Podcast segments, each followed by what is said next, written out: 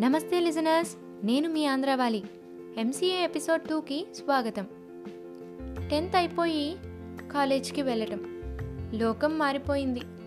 కొత్త కొత్త ఊహలు ఒక దశను పూర్తి చేసి రెండో దశలోకి మారాము అనే ఫీలింగ్. ఊహలకు హద్దుండదు కానీ స్థితి గీత దాటనివ్వదు. ఏం చేస్తాం? వదిలేద్దామంటే మనసాగదు. అన్నీ కావాలనిపిస్తుంటాయి. కానీ ఏది అందుకోలేం. ఎందుకంటే దానికి వేరే కారణం ఇంకేముంటుంది? మధ్యతరగతి. మనసులో బాధను పెట్టుకొని పైకి నవ్వుతూ కనిపించడం ఎంత కష్టమైన పనో వింటున్న అందరికీ తెలుసనే అనుకుంటున్నా. ఎంతో ప్రేమగా చూసుకుంటారు తల్లిదండ్రులు. అడిగింది ఎలాగైనా ఇవ్వాలని తండ్రి ఆరాటపడుతుంటారు. అమ్మ కొంచెం రిస్ట్రిక్ట్ చేసిన నాన్న మాత్రం తన పడే కష్టం కనిపించకూడదు అని చిరునవ్వుతో అడిగిన కోరికలు తీర్చడానికే ప్రయత్నిస్తారు. అందుకే వాళ్ళ బాధ చూస్తూ వాళ్ళని ఇబ్బంది పెట్టకూడదు అని కోరికల్ని చంపుకుంటూ ఉన్న వాటితో సర్దుకుంటూ కాలం గడిపేస్తుంటారు. నచ్చిన వస్తువులు నచ్చిన డ్రెస్సులు కొనుక్కోలేరు.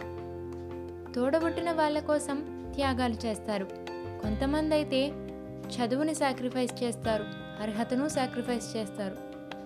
నెలాఖరు వచ్చేసరికి బిల్స్ ఈఎంఐలు లోన్లు ఇలా అన్నీ అయిపోయాక మిగిలిన డబ్బు వంద సార్లు లెక్క పెట్టుకొని ఇంకా మిగిలిన వాటిని సేవింగ్ చేయలేక ఖర్చు పెట్టడానికి ఇష్టపడక నలిగిపోతూ ఉంటారు. మనం అడుగు తీసి అడుగు వెయ్యగానే ముందు గుర్తొచ్చేది అదే కదా బడ్జెట్. కానీ చిన్న చిన్న వాటికి ఆనందించటం వాటిని పది మందితో షేర్ చేసుకొని ఇంకా ఎక్కువ ఆనందించడం అసలు ఆ ప్రపంచమే వేరు కదా?